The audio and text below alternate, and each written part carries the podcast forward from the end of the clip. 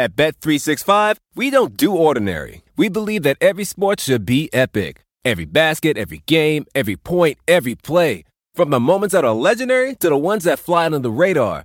Whether it's a three-pointer at the buzzer to tie the game or a player that goes 2 for 2 at the foul line. Whatever the sport, whatever the moment. It's never ordinary at Bet365.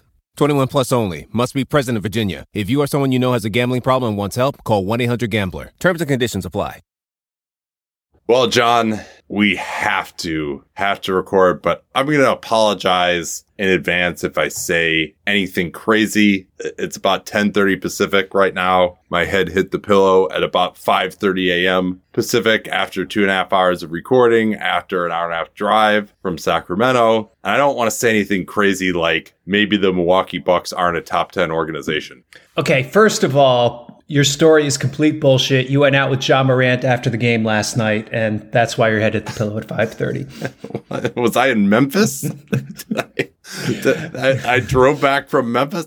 You did. Two and a half hours, or an hour and a half, not a day and a half drive, which, I mean, a day and a half from Memphis would actually be pretty impressive. I think I've probably done 2,000 miles in about that time. I think we should not tempt you with that based on your zest for long drives.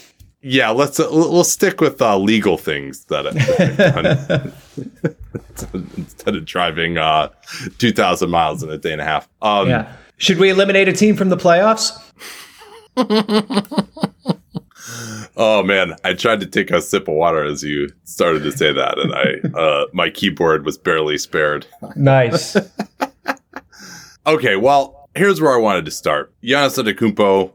Your colleague Eric Name had an answer to a question that he apparently asked last year as well. And Giannis remembered he asked Bud and other members of the organization of whether this season was a failure. And Giannis vehemently objected to that term and had a viral answer on it, which has roundly been praised. But you've been in a front office before for a team that hasn't quite had expectations like this, but certainly that had expectations of at least competing for a championship in some years. What's it like in an organization when you lose like this? Is it a failure?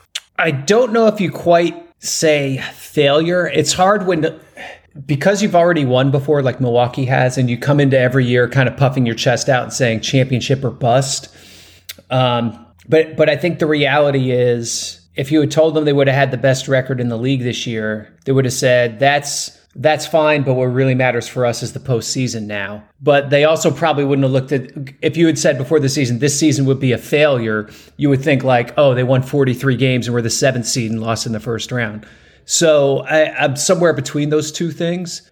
Giannis gave a thoughtful answer, which was, from his perspective, basically saying just because we didn't win it all this year doesn't mean the effort was wasted, because it all matters. It's all part of the journey. It all accumulates. It gives you stuff to use, next year and the year after that and whatever. And I get that.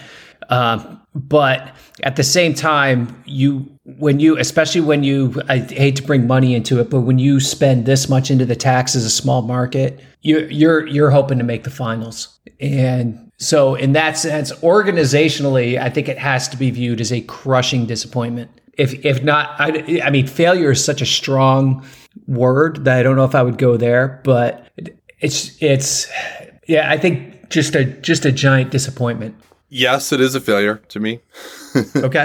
Organizationally, right? I think, like, I understand his perspective. I think for him as a player, it's good to have that perspective, because you just, if you want to perform in the future, if you want to look back on your career, disappointment, I think, is a good way to put it rather than failure, because, this is your life. You have great moments. So even you've heard guys who win championships say, in the end, it's about the journey rather than the result. And he has a group there that have been very close. Like, things could break up. I mean, I think also that's another thing, is that he doesn't want this team to get broken up. Maybe he wants them probably to re-sign Chris Middleton and Brooke Lopez if that's the direction it goes. So I think there's something there as well, where failure implies, well, we got to make major, major changes now. That's true. Yeah. So, I mean, I think that's another reason for him to see it that way and not want to brand it that way necessarily, because as we'll probably talk about at some point here, maybe even today, I don't really know what changes they can make that are going to make them more competitive for a championship next year, even if a lot of their guys are on the downside. And I've kind of been on this for the last couple of years that it's like, this window is not like wide open, even if their superstar is 28 years old. But also, I mean, we don't know if this is going to happen yet, but a lot of people are calling for the coach to be fired. Maybe there could even be some front office change as a result of this, especially with a new owner coming in. I don't think he's the governor yet, but he's going to be at some point soon. He certainly has influence. So, yeah, if a bunch of people get fired, they'll probably view it as a failure, I would think. Yeah. I think their only option is to run it back with that group. And so two things that the Bucks could do. One, more of a... to emulate Miami and kind of manufacture players through two ways and late picks and whatever, which they haven't really shown much track record of doing since they got Middleton from Detroit. And then otherwise, can you do anything different with the same group based on this series? If you can resuscitate Jay Crowder, obviously that would be helpful. Do you look back at the series and say, would Javon Carter have made a difference in places?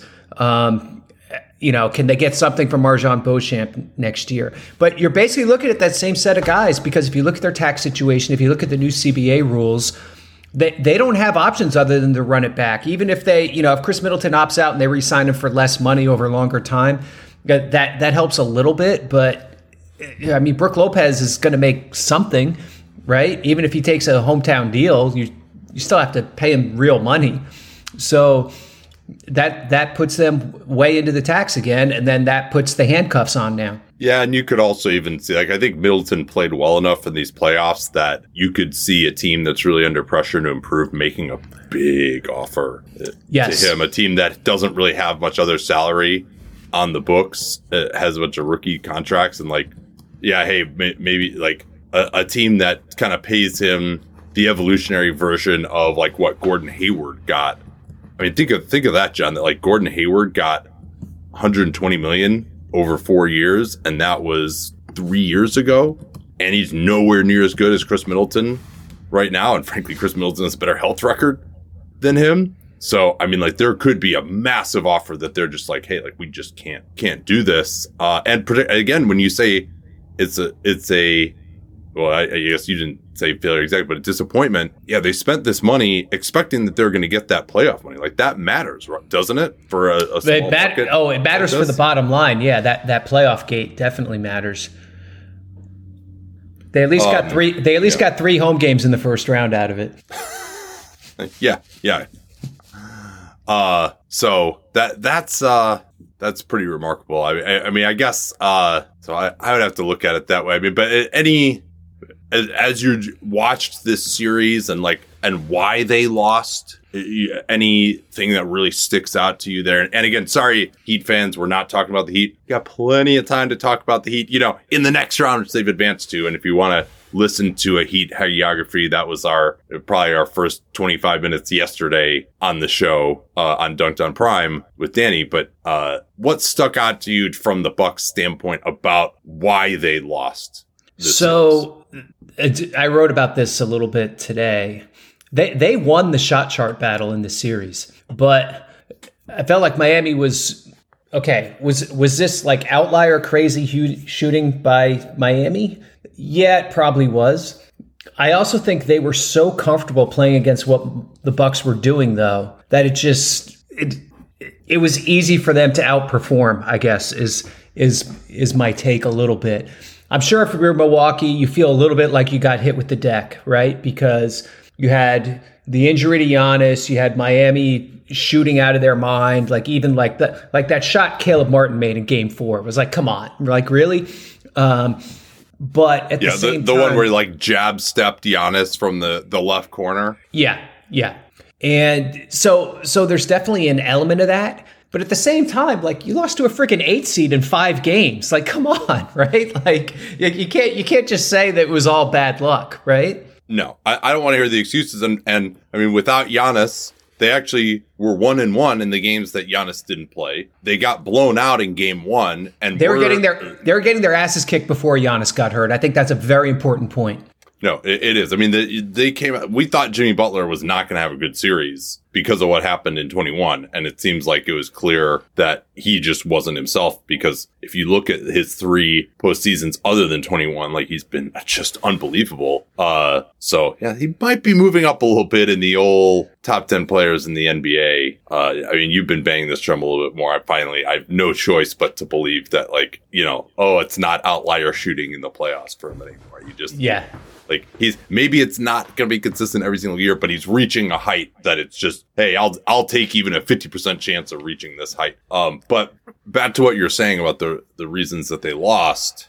Yes, you know what? Like, it was unlikely that the Miami Heat were going to shoot the ball this well. It was unlikely that they were going to shoot the ball this well back in 2020, when they also lost to them in 5 games. And they played the math game last year against the Celtics, and they let Grant Williams take 18 threes, but he made 7 of them. And you could say, well, it was an offensive loss last year. And, like, yeah, I mean, I probably agree with that in the end, that when without Middleton, that's why they lost. But the problem is, there are going to be times in the playoffs where guys just get hot. Like, this league is just too good. You can't just have one gear defensively and just trust that, all right, the math's going to work out for us every game, every series, especially when your offense isn't that good. And particularly at the end of games, your offense isn't that good. Like, you need to have not only a dominant defense, but you got to have other gears defensively as well. And I think actually that's kind of the case for Cleveland too, in some ways, where, like, yeah, you know, their defense wasn't terrible. At least their first shot defense wasn't terrible, but they didn't have, like, another thing that they could do when they are still getting outscored. Like, sometimes all you can do is not only play good defense, but play, like, unbelievable defense. And that's how you have to get out of it, because the offense just isn't working. So, yeah, I mean, now I would still throw, again, like, their lack of defensive versatility as, you know, one of the bigger reasons that they lost. I got a couple others, obviously. Anything else that stood out to you? From Milwaukee's perspective, obviously, I mean, Bud's tactical decisions late in the game. It wasn't just that he didn't take the timeout after the Butler basket, but if you go back and look, the last 20 seconds, they acted like they were out of timeouts, even though they weren't. So after Gabe Vincent makes the three that Matthews kind of let him walk into, the Bucks inbounded the ball from their own basket and basically turned the ball over and got bailed out by a horrific foul call that turned into a jump ball. Now, the reason they did that and didn't advance the ball is because they thought they were out of timeouts. Then same thing, they kept Giannis on the court for the jump ball, even though he was not jumping, if I remember right, because he caught the jump ball. I think they had Lopez jumping. And he tips it to Giannis, yeah. And he tips it to Giannis. I don't think you can make a sub there, though. It might be. But again, yeah, you would call timeout when Giannis caught it if you had one left, right? Yeah. Well, and I do think also, Bud, like, if you see him when the ball goes through the basket from Jimmy, it's like fleeting, but he almost, like, briefly puts his hands together for timeout, and it's like, he takes his hand away, like, oh shit, we don't have any timeouts, I can't call it. So yeah. I think that's right. I think they may have just not known that they, or known for sure at least, miscalculated that they had one there. Yeah, there's normally there's a timeout guy on the bench. It's usually one of the trainers whose job it is to track the timeouts. Yeah. All through the game, and you'll see them. They'll go to the scorer's table at every timeout, and they'll ask and make sure and double check, because again, this is one you can't screw up, and it's so rare to see an NBA coach screw that up. Actually, because I've seen times before where this little scoreboard thing said a team had a timeout, and it turned out they didn't, and the coach was right, not the thing on the scoreboard, you know? Like, NBA coaches never screw that up. And so to see somebody with 10 years experience screw that up in the biggest game of the year was like shocking, right? It's interesting that you mentioned that, because there were 2 screw-ups that just happened in Game 4 of Golden State Sacramento. You'd think, like, there would be some awareness of it because it just happened, like the timeout thing. Right. And then also being up 4, just letting them walk into a 3 as well. Yeah, the timeout thing actually was interesting, because I wonder if that was made him do a double take after Butler's basket. You think they should fire him? I mean, obviously not just based on, like, the last first 30 seconds of this game. But and by the way, to be clear, I don't think he should have taken the timeout at the end of OT. I don't think that was realistic. The people were complaining about that. I think that was just kind of cumulative from when he didn't take it before. People were frustrated. Like, I don't think he should have taken it. There wasn't really a good time to do it. Like, they were moving the ball. The Heat were in rotation. Like, the Bucks just didn't execute there. But and the Heat made some great rotations. Do you agree with me on that, or you? If there had been a moment, it would have had to be the benches would have had to have been flipped, because from 50 feet behind the play, you can't do shit. You'll never get the ref's attention. It doesn't matter. I mean, we've seen coaches like just sprint into the front court there. I think like you and not the Missoula special. Anything, so. Yeah. But still, I mean, that's true to me. I just don't think that they. The other thing was that complicates it even more. Obviously, when Middleton catches the pass from Giannis, Grayson Allen is wide open at the 3-point line, and he just didn't see him. And by the time he took one dribble, turned around, and then saw him, and by then it was too late. And then Grayson needed to shoot the ball sooner, obviously. But there was. A moment, if you're watching the play develop and thinking timeout or no timeout, you're thinking to yourself, okay, one pass, Grayson Allen, wide open three for the win. I'm going to let this play out. And then the pass just never got made. At Bet365, we don't do ordinary. We believe that every sport should be epic. Every basket, every game, every point, every play. From the moments that are legendary to the ones that fly under the radar. Whether it's a three-pointer at the buzzer to tie the game or a player that goes 2 for 2 at the foul line. Whatever the sport, whatever the moment, it's never ordinary at Bet365. 21 plus only. Must be present in Virginia. If you or someone you know has a gambling problem and wants help, call 1-800-GAMBLER. Terms and conditions apply. How about Tim Duncan style, Brooke Lopez not being on the floor, the number 2 finisher and defensive player that you're not being on the floor as Jimmy Butler ties the game with 2 seconds to go at the rim? I think the dilemma was that, so Spoelstra did a very smart thing. He took Bam off the floor and played 5 smalls. And yeah, all of whom could shoot. So you think you're in like a switch everything situation there. It's a switch everything situation, and you're thinking he's running something to shoot a 3 for the win. Yeah, which they had just done, by the way, and they had just done it. And like, I mean, I thought they fucked up by having Brooke in like a drop coverage when Jimmy just walked into another. Let him walk right into. Just let him walk into a 3. It was unbelievable. Yeah. So your only alternative would have been to have Brooke Lopez defend the inbounder. I mean, Gabe Vincent had to make a hell of a pass to get this over Giannis and drop unbelievable it pass, airdrop it into Jimmy. So let's not forget that. And there might have been some offensive pass interference along the way too. If you had Brooke Lopez on the ball, then you could have had Giannis in the field of play. And he obviously would have been a much greater deterrent than Pat Connaughton or whoever you wanted on that.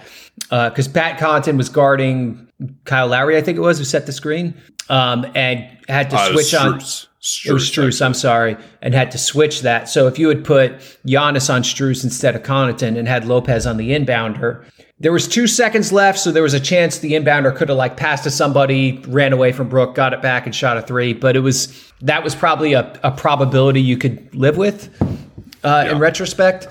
So that would have been the place to play Brooke, I think. But having him out on the court, I think it's very presumptive that Miami would have done the same thing and not tried to do something completely different. And the fact is, in that situation, a 2 sends it to overtime, but a 3 is immediate loss. So you're going to live with a 2 in that situation. Yeah, they should have put in Trae Young as a defensive replacement. Put him on the inbounder. Yeah, okay. So, but anyway, back to the original question. Should they fire him? I don't think so. I think that's a horrific gaffe, and he's been schooled by Spoelstra twice now in the postseason. But I also have to respect the fact that they've won a ton of games and won a championship there. Like, that's because you're really firing him over one game then, right? Like that's tough to me. Well, I mean, there was also a huge collapse in Game 4 as well. Yes. You know what was funny about Game 4? I don't think anyone's talking about this. That steal the Heat got where they were basically playing them for the use it or lose it timeout and pressured up. Oh, that was amazing. That was absolutely amazing. And you're not really that worried about fouling there either, because I can't remember if they're in the bonus, but you know, if you reach in and foul Giannis, like who cares? He can't make a free throw. Yeah. So I mean, I guess like you could say, okay, Nick Nurse is available. But I mean, also like, you know, what quality of coach could they get? Like, that's an interesting question to me, particularly because like, I mean, is there a possibility that guy could get silenced at this point? Like, you don't know what, like, you know, no Brooke Lopez, no Middleton. I mean, those guys are free agents. Like if they leave, like, and they can't replace them really, like then like, would Giannis ask out at that point? Like I mean, he's extension eligible this offseason. Now he might just sign it and then he could always just get traded later. But still, like, although honestly, if I were him and I did want to get traded, I would not sign the extension because I would actually want to reduce my own trade value. So you're not in the situation like Donovan Mitchell is or KD where you go somewhere, but then your team has zero assets around you. I just think it's so much easier for him to wait another year to sign it and then get another year tacked on in the end. I don't know why he would sign it now. That's true too. Yeah. Yeah. I mean, I still, even if he just misses all of next year with an injury, he still would get that. I mean, in this climate. Because the other thing is then he also has leverage over his situation. When you start getting to a point where he's a year away from free agency in 25, right? And I think that puts a lot more pressure on the Bucks to make some of these moves, to bring back Middleton, to bring back Lopez. So if I was him tactically, I would not sign that. I would think about it maybe next summer if I felt good about things, but not this summer. Yeah, he has up until the end of this offseason to sign it too, with 2 years left on the deal. By the way, just quick aside, I mean, I haven't had a chance to like really dive through the term sheet yet and the new CBA. So, and at some point I got to do that, but that point will not be when we have 4 playoff games on one Wednesday night and I'm driving back and forth from Sacramento. But one thing that has occurred, we talked about this, right? The Damian Lillard situation in Portland, where they are not really willing to pay the tax, but they also have this guy making like well over 35% of the salary cap. It's hard. Yeah. And so now we have these things where basically it's, I think for all but maybe like 2 or 3 teams in the league, that $17 million second apron is going to be like a hard cap. Absolutely. And if you want to really be good, like even a team like the Bucks, right? You just look at re-signing your own players like Lopez and just the nature of the way salaries rise and bird rights and stuff. It's like, man, if you have somebody making 35% of the salary cap, you got to be incredibly efficient with the rest of your roster to be a contender. Or it may just mean that we are done with super teams. That like, I think we don't have them anymore anyway, but like, I don't, building a super team seems like, especially because these guys don't get to free agency and try to move. Like, I don't know how you do that anymore unless you're maybe in like two markets or something, but then you like trading for the guys becomes really difficult too with those rules. So your way to doing it is by getting Durant, Harden, and Westbrook in consecutive drafts, right? That's your pathway now. But Bane, Ja, and Jaren, but like, you know, I mean that was pretty good too. But you know, 3 all-stars in a row. But yeah, that's quite rare. I mean, maybe it happens more often just because you can have like either because of these traded picks that are already out there that are unprotected that bump up in the draft, or just teams that, you know, already have 2 good young players and then they bump up from number 10 to number 1. Like, it could happen more, but I think it's going to have to really. You make a great point there. It's got to probably just be draft at this point. But I will say, I mean, the nature of this league is that somehow, some way, we'll get more super teams. I don't know. We haven't had one since 2019. I mean, I guess we had the Nets in theory, but then it turned out to not be that super. Unsuper team, right? And they were willing to pay a shitload of tax. All right, anything else on the Bucks? I mean, you know, when Luka teams up with Jokic, you know, that'll be like a super team, right? Oh wait, did I say that out loud? What, you think that's actually going to happen? We'll see. I that's one I wonder about. I don't think that team would be that good personally. I think those guys' skills are very redundant and they'd never stop anybody. Anyway, that's okay. But their discussions with the officials though would be elite. Yeah. The other team would be playing 5-on-3 on offense. 5-on-3 every possession. All right, enough speculation. Okay, so anything else in the Bucks, or shall we move on here a little bit? Let's move on. Okay, so I wanted to get into this And I think this is a good place to start, a good transition, actually, from our previous topic. We can hit some of our other topics later on. Don't worry, the crucible will be discussed. But I wanted to talk about the superstars in the league. I wanted to do this in real time because this came up, of course, when we did our top 10 players. I do this every year. And I kind of wanted to have this for posterity. Obviously, some players' playoffs are still to be fully written, so this is an incomplete grade. But I wanted to go through and letter grade the performance of some of the best players in the NBA. And I want to start... Okay. And just discuss a little bit maybe how, especially if their postseason is over or about to be, what we thought of their performance so far. We'll update this, obviously, for some guys who make it further on. Let's start with Giannis. What has your opinion of him changed at all as a result of this going forward? Probably didn't change my opinion that much just because I'm sensitive to the fact that if it was regular season, he might not have played these last two games. The free throw shooting is definitely becoming more of a concern. I mean, he shot 45 for the series. That's the one where you really think twice about it. He's 10 of 23. That's insane. Yeah. In game 5. And he's 28 now and a guy who's really dependent on out-athleting people. So is that going to, what's the downhill rate on that? Or can he become enough of a shooter in his quote unquote old age to offset some of that? I think those are beyond the rest of the roster questions in Milwaukee. There's also the question of, can Giannis be this level of dominant going forward? But I think that, he played 3 games in this series. He wasn't that great, but I think there are obvious reasons to explain why that might have been. So I can't get too worked up about that. I'm kind of worked up about it. Okay. And the reason for that is that yes, he was hurt, but this is a continuation of trends that we saw all regular season. The free throw shooting, and also not only trends we saw all regular season, but that have been, at least offensively, things that have been issues through most of his career, except for like the 21 playoffs and last year. Not being able to hit a jumper, the free throw shooting. Do you know how many jump shots he hit in this series, John? Outside the paint? That he hit like people with or hit the basket?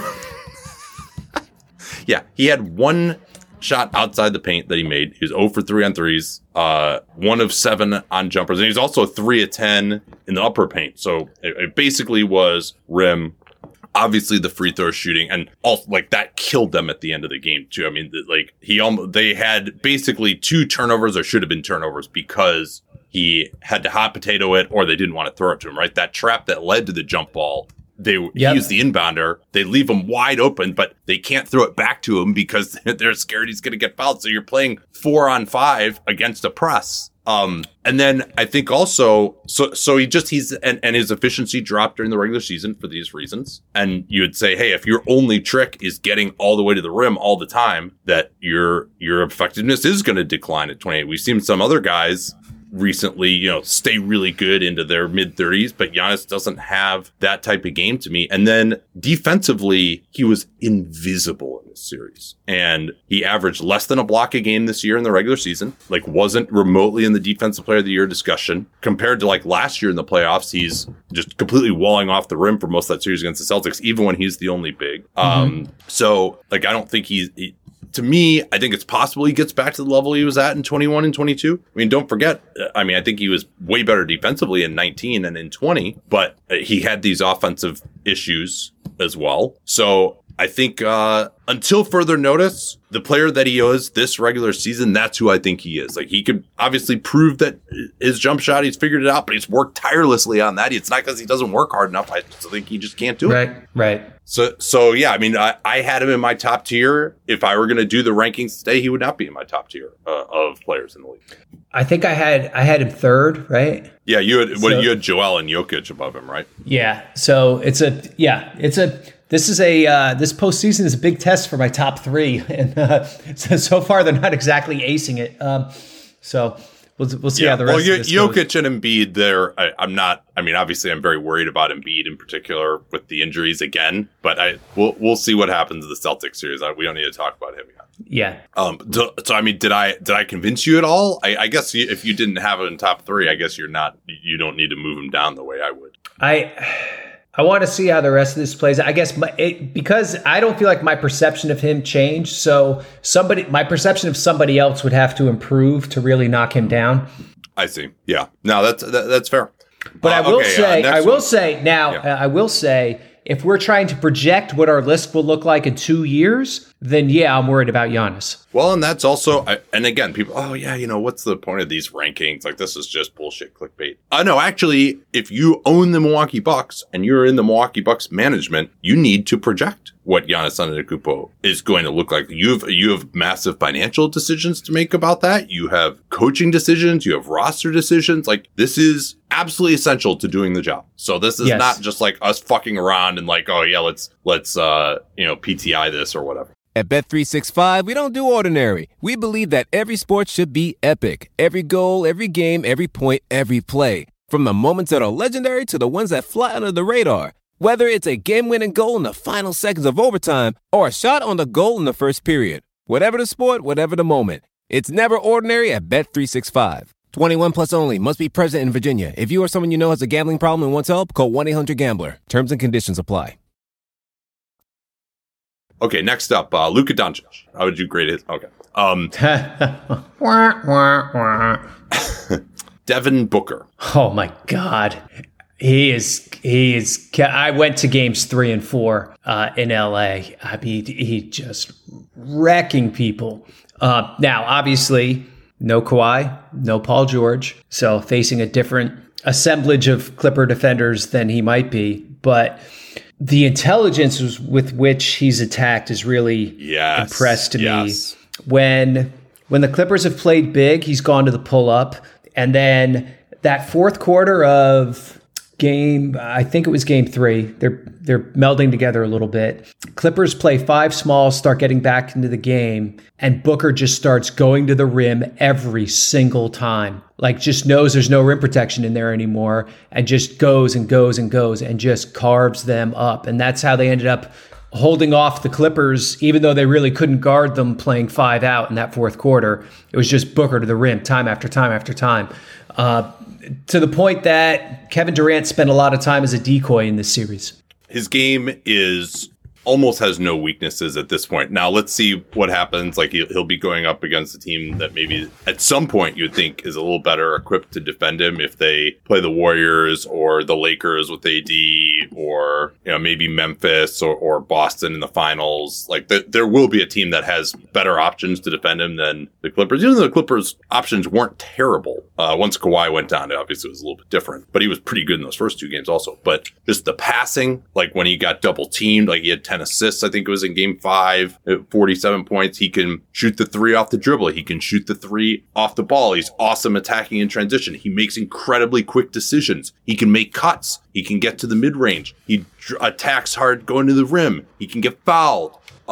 He plays on or off the ball. His defense has been at a fever pitch. Defensively against Westbrook. Strong. Yeah, Westbrook, he was really good in this series, and that made a difference too. Like, he's in another league to me than all these other shooting guards because his game is just so complete. And we've seen someone like Donovan Mitchell. I think there are people who would have said, Donovan Mitchell, like, had a better season than Booker this year. And yeah, he played more games. But, like, the idea that those 2 guys are in the same league, like, no way. Not even close.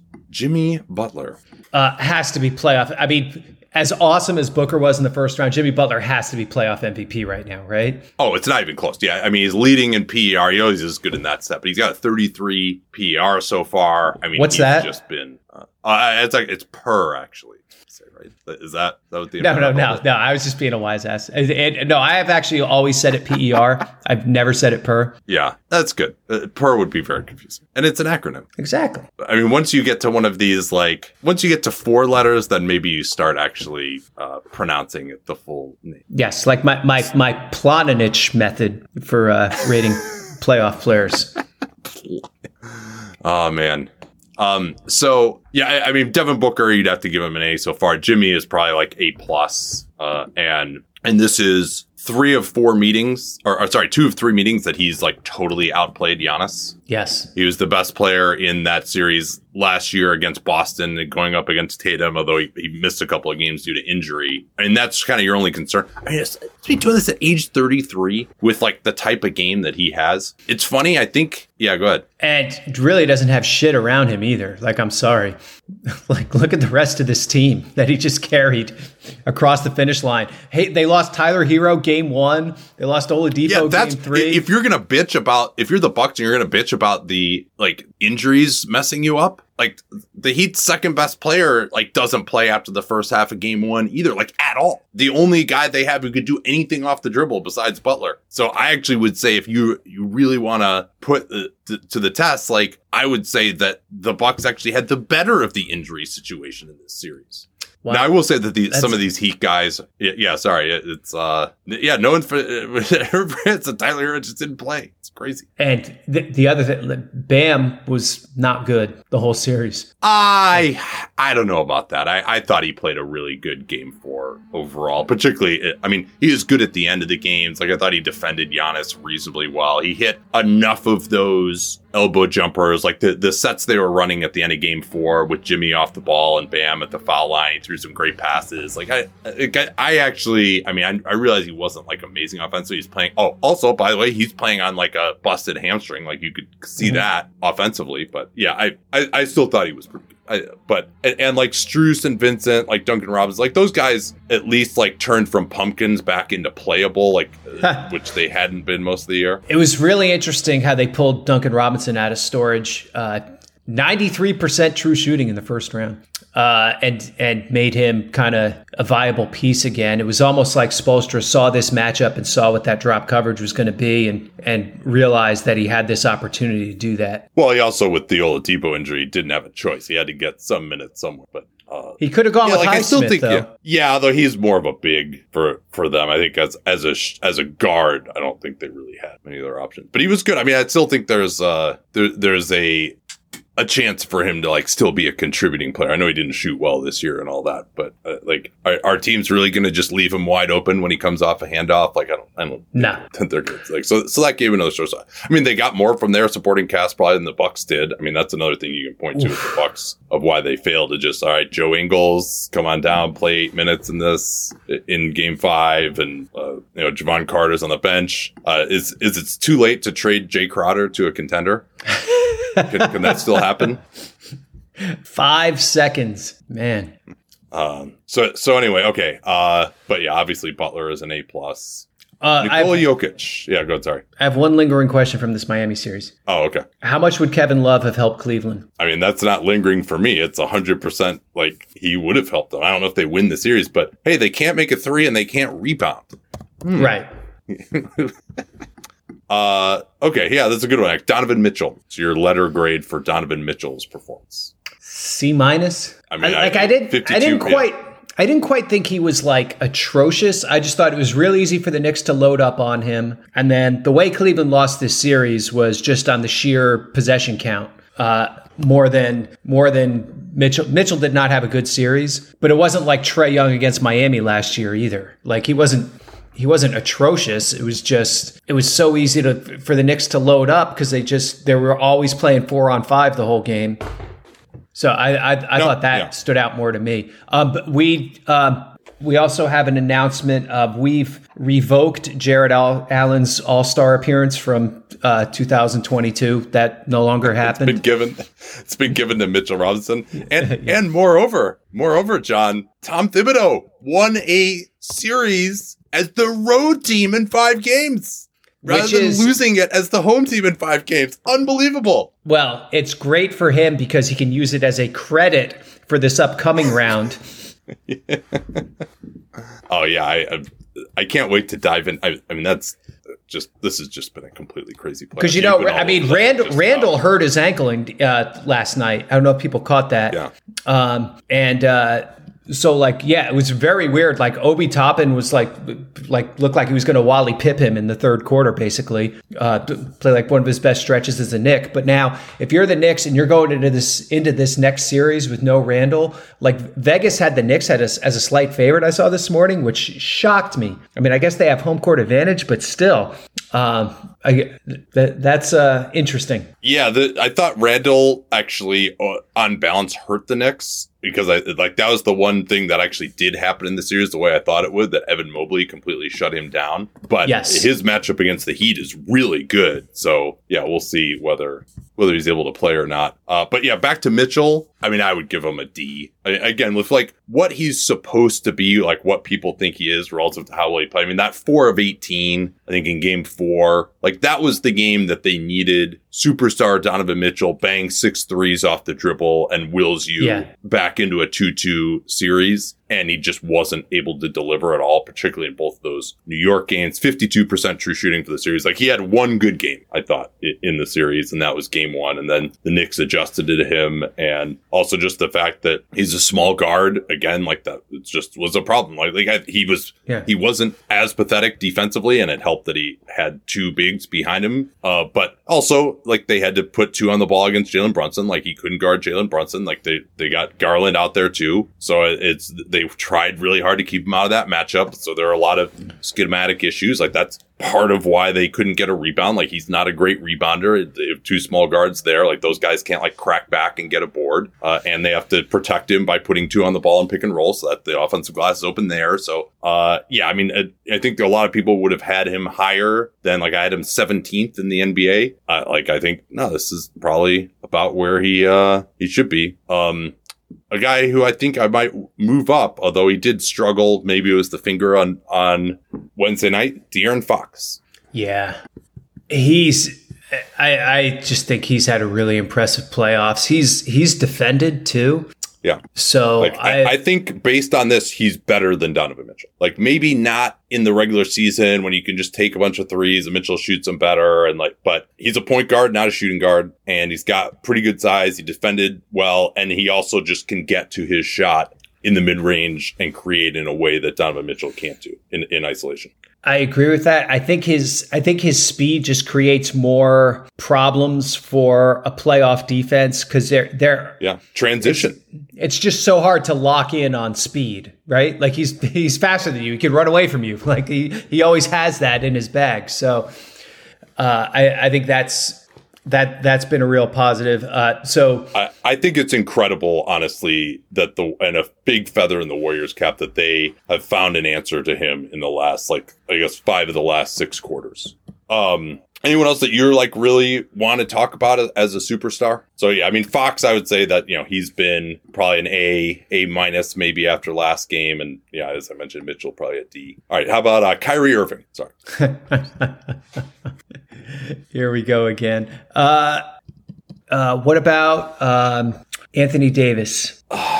Is it – which game are we talking about?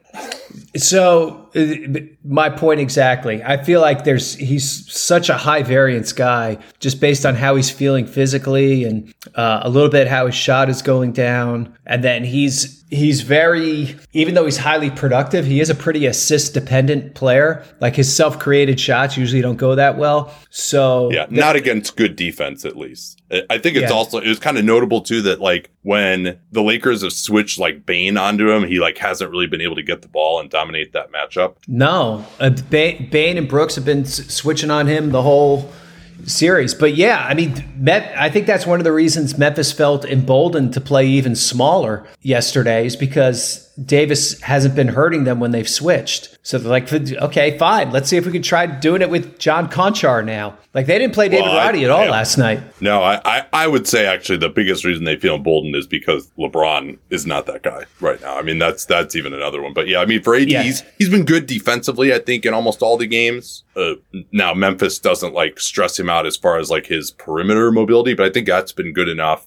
So yeah, I mean, he's kind of, I think, I had him kind of in the 15 range. That seems about right. But again, he's another guy who we'll find out more about him. LeBron, I mean, clearly he's injured, but that's also just par for the course for him at age 38 at this point. Yeah. What do you think happens the rest of this series? I think Memphis is a pretty good shot. Now, this is a great stat that Feldman pulled for me. There were 75 times the road team has gone up 3-1 in a series. Mm-hmm. 20 of those times they've won game 5 on the road to close it out. So that leaves I'm actually surprised. Is that higher or lower? Well, I mean, I guess 17 of those are Thibodeau's teams, right? But then like there's three others. Yeah, of like home teams that went down. Yeah.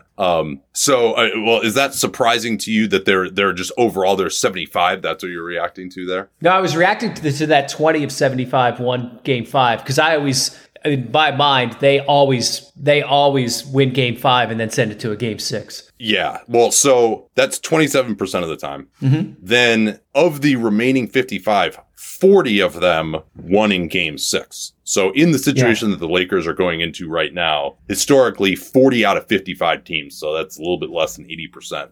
Wow. Win that Game 6. Wow. I would put the Grizz, particularly with the nature of this series, that it's basically been two Grizz blowouts, one Laker blowout, and then two close Lakers win, one of which Ja Morant didn't play on the end. I would say the Grizz are in a better situation, also as like a higher seed than the Lakers. Lakers are a good 7 seed. Grizz are probably a bad 2 seed, but still. Also, I think they've kind of figured out, I think Kennard's availability is a big factor, which we don't know. If they can stop playing Brooks, then maybe that'll really help, and maybe LeBron can just summon it in this game. Yeah, yeah. That whole part of the series has wounded me because they aren't guarding Brooks, and he for whatever reason can't make a three right now. Yeah, well, he shot 30% from three this year. So he averaged 25 a game in the playoffs against Utah 2 years ago. You know, it's like kind of it's kind of an amazing. I mean, decline. I think he clearly just. Being a, I guess, fourth option, fifth option in some lineups is, I think it's just in his head at this point. Like back when it was like, hey, we need you to take every shot you can because Desmond Bane is like a rookie coming off the bench and we don't have anyone other than Ja who can dribble or do anything, that he just felt some freedom. And yeah, he wasn't efficient, but he was at least like someone that you had to guard. There's a weird psychology when they just don't guard you. Yeah. I agree with that. Yeah, I mean, unless you're just like an absolute laser. Yeah, I think that is possible. But, and especially for him, because having been around him, I would assume that like he's just such a confidence dependent player that like all of this persona is like just part of like who he needs to be effective. Is that fair to say? Well, and he's played as a scorer his whole career, basically. Right.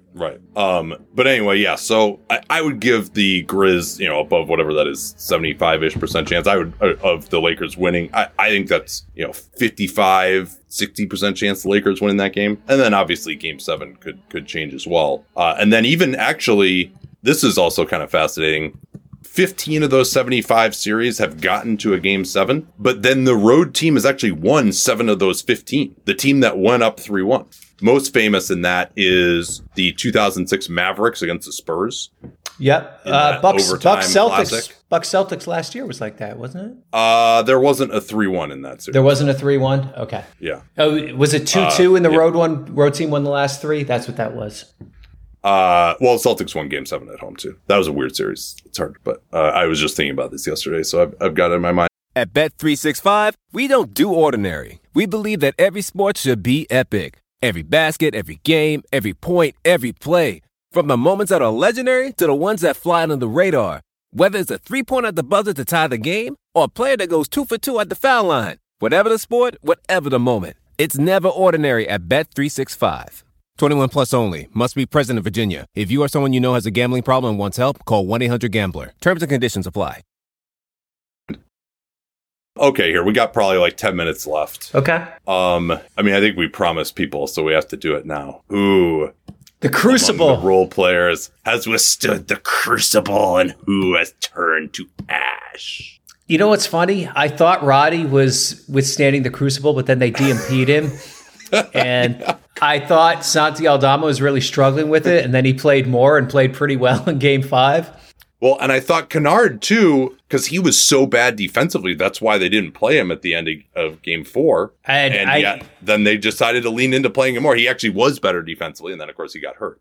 And he also got 3 fouls. I think for them, they just said, to hell with it. Like we have no chance of winning unless we do this. And so they had to do that. Yeah. Their hand was forced by the fact that the Lakers were becoming so brazen in not guarding Brooks or Roddy. Yeah. When you go 1 for 16 on corner threes in game four in the competitive portion of the game. Like, you just have to fucking knock those shots down. Like, you're getting the second best shot in the game, probably with Anthony Davis playing for the Lakers, the best shot you could possibly be getting on a possession and just not cashing out. Like, that's just unacceptable. Yes. So, yeah, I mean, there's also going to be a kind of a, so, I mean, Dylan Brooks, I mean, they have to play him some, but he absolutely is turning to ash. And even defensively, he hasn't been that valuable. He's been their worst option on LeBron. They've gone to Tillman, who's been better. Like, Taylor Jenkins asked, why didn't you have Dylan Brooks on LeBron in the last possession of regulation? Like, well, actually, because Tillman guards him better. That's why. Well, Tillman blocked him twice in the fourth quarter of that game on very similar drives. Can we say the entire Cleveland Cavaliers team?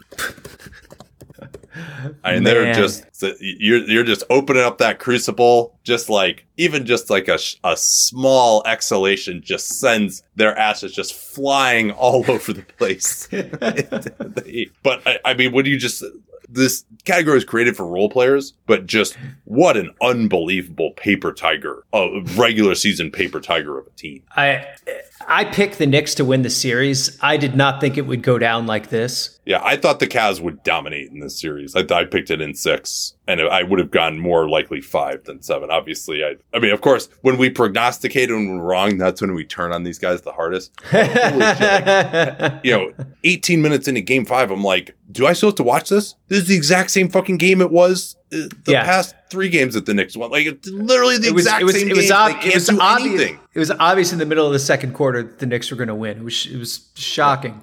Yeah. They don't even have the personnel to lose differently, not to mention win. just lose in a different way. That's, you really see some of these teams, how schematically limited they are and how that affects them. I thought the Bucks needed to be able to get to lineups where Allen was off the floor, and because he was just getting his ass kicked and didn't provide any spacing either. Did you see that one jump shot he had? It was like a catch and shoot on the baseline where he took like an hour to load up, and Mitchell Robinson just swatted the shit out of it. Oh, it was like a weird 5. Like floater. Yeah. Like, it was, yeah, like Mitchell Robinson just standing right there. I mean, well, and Mitchell Robinson, he's a guy where against a lot of teams, maybe even against this team, you'd be like, hey, like they don't have another option other than playing him, but you're like, Mitch big drop center against like Garland and Mitchell, able to like shoot threes off the dribble. Like, I thought that would actually be a huge advantage for Cleveland this series, and instead, I mean, Mitchell Robinson, I would argue he's the most impactful player in the series. I would agree with that. 11 offensive rebounds in Game 5. Yeah. And that was the entire way the Knicks won, was just that they took so many more shots than clear. I think that the Knicks are still last in playoff true shooting percentage and advanced, Yeah, they should call it fake shooting percentage. Oh, what a dumb stat! Fucking analytics. That was good, great. That's your first good take. Did you see Tom Thibodeau being like, "Oh, these guys are a great team. Like, they had one of the best net ratings in the league." And I was like, "Yeah, damn it, Thibodeau." Right? Like, you're always just so reliant on the analytics. Although, quite frankly, I mean, the New York Knicks changed their approach to be more analytically friendly in a lot of ways. Like, it's not just like not taking. Well, I mean, number one, they did take a lot fewer mid-rangers this year, but they won. Like, analytics describe every part of the game. Like, they won the fast break game this season. They won the offensive rebounding in part due to taking more floaters, which are easier to offensive rebound. They really shot way more threes this year as well. Like, they actually like found advantages analytically and exploited them, and never more so than in this series. Here's one, John. Okay. Grant Williams. Oh, put out an APB, right? They're playing Sam Hauser ahead of him. I mean, respect for my Wahoos and all of that. No, they're playing Blake Griffin in two big lineups ahead of him. When they put Blake Griffin in that fourth quarter, I about fell over. And like, not even it's like, oh, yeah, and Rob and Horford are both in foul trouble. It's he's playing him next to one of those guys. Yeah, exactly. And Grant Williams, he played in one game. I mean, maybe, like, is he just, like, really annoying? Like, is that the problem? Like, it just He made 4 threes in that game. I'm not sure I understand. I mean, so I haven't been like as locked in on that series as some of the other ones, I will admit, but that's still like, I didn't think that he, like, from what I saw of that game three, I wasn't like, oh man, he's just getting killed here. Like, we got to go back to Hauser or Blake Griffin. But he has played 19 minutes in the playoffs and has a PER of 35. I wouldn't say it's been his playoff performance that's been the problem. This was decided before the playoffs started that he wasn't going to be that guy. Any other nominations here? For notwithstanding, whatever stuck out to you. You know, even though Atlanta is surviving here, I think Sadiq Bey, like, defensively, like, man, he's just not good enough. You know? Yeah. Yeah. One of these idea of him is better than the actuality of him, guys, defensively. That's a good one. This is no one will remember this series. I don't even know if it happened. I think they just, like, moved Philadelphia into the second round. Oh, no. Yeah. No, that was a simulation, though. Yeah. Royce O'Neal is so bad offensively. They just kind of had to have him out there, but he is not a playoff level offensive. A pretty now big history of getting the yips in the postseason, where he just won't even shoot the ball at all. It's not even a question of it going in or not. Yeah. He played pretty decent defense against Joel Embiid, but they didn't trade a first round pick to have him guard centers. Let's see here. Oh, I got one for you, John. Okay. And we'll see what happens in the future when he doesn't have as good of a matchup, although I thought he had a bad matchup. R.J. Barrett, quietly very good in the last three games of that series. He was. And that's going to be interesting to see what happens next round with him. Yeah. Now, Quentin Grimes has been injured, but...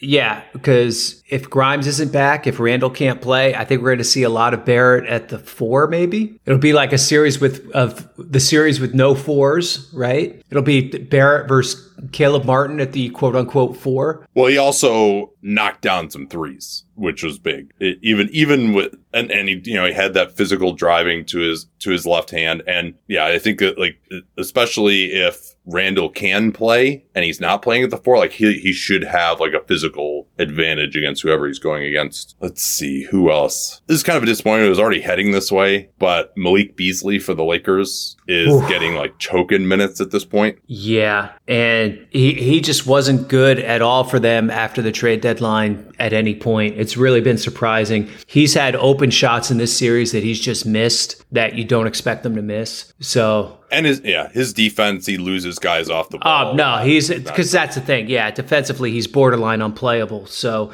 you need him to make shots to make up for that. Probably the one member of the Lakers supporting cast is disappointed. In general, they're winning the series. I wrote about this because they're sort of third through eighth best players have been better than Memphis's in this series. But that's probably the one exception. I mean, what's our opinion on how D'Angelo Russell has played in this series?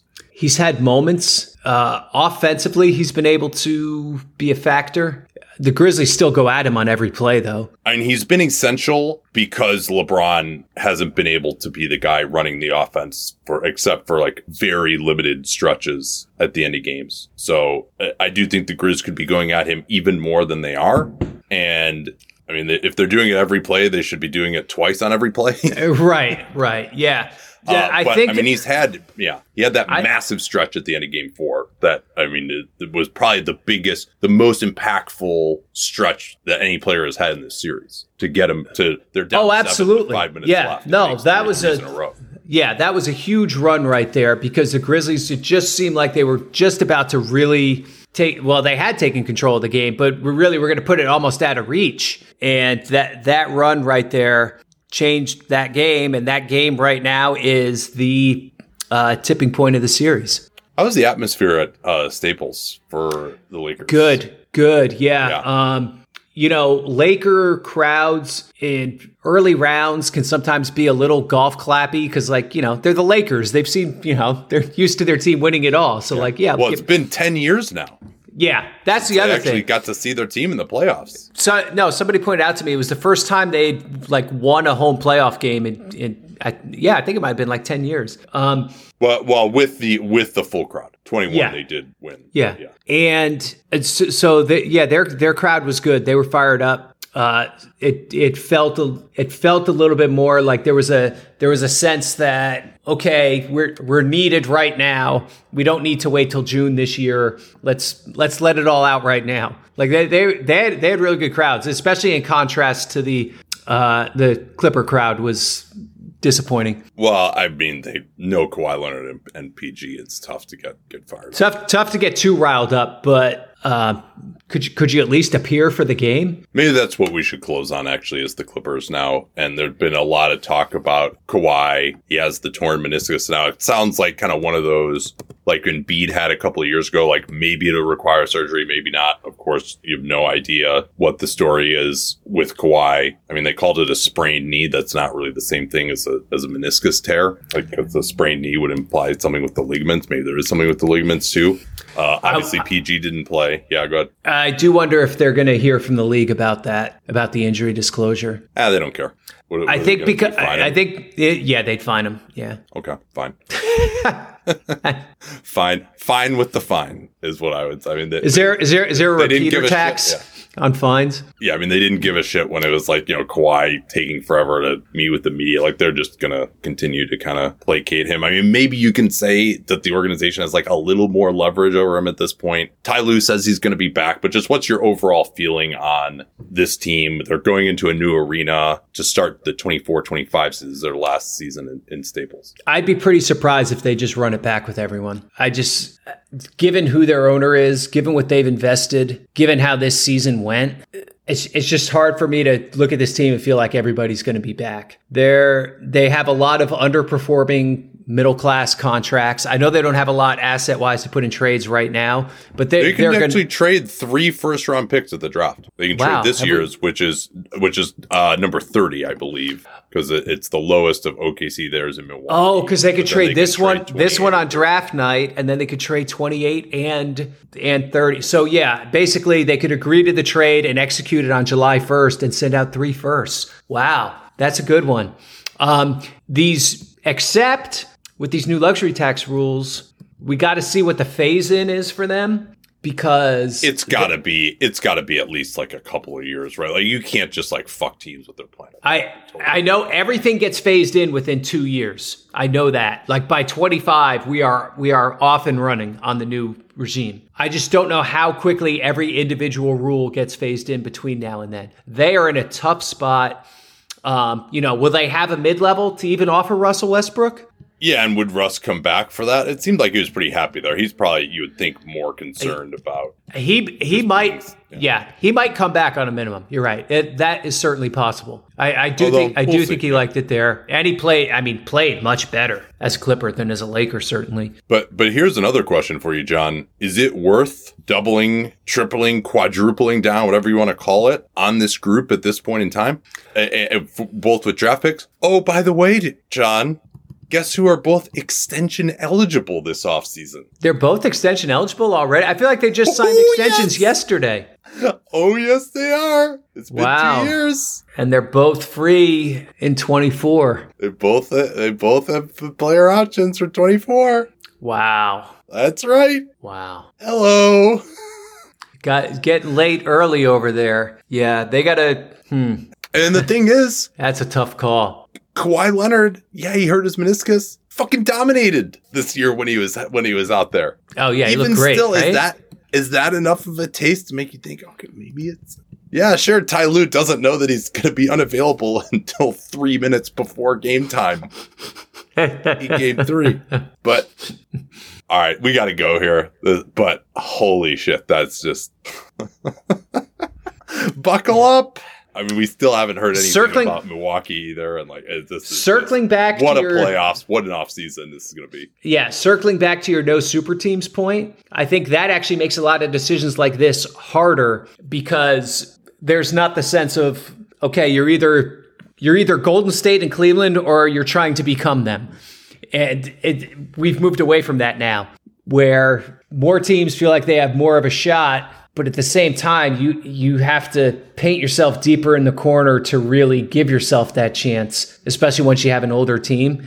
That just, man, we're going to see some tough, tough decisions coming. And not just here. I mean, places like Minnesota, like what we haven't talked about them, but like what the hell do they do? It's going to get real interesting. I mean, Cleveland dude, even, like, right? They have no way to get better. Donovan Mitchell will have 1 year left on his contract after next year. And then he can walk. Exact same season they have this year. Yeah. I mean, I think we could be in a situation with a lot of these. Now, Cleveland, at least, like, they'll be fine because they have Allen and Mobley and Garland, at least in the regular season. Like, they'll be competitive. But, I mean, you think about, I think we're going to get to a point where, as it was this year, there isn't just, like, one overwhelming championship favorite because it's too hard to build one of those overwhelming teams. You have so many more teams trying as well, which makes it harder to aggregate talent. But you are going to have a bunch of these teams who really went for it, in part because you can give yourself a puncher's chance at getting there in ways that you couldn't previously, and then failed. So I think you'll have a lot of these teams that have like a decent chance, but then you're going to have teams that are just like, oh no, we're completely fucked for like the next 6 years. And right.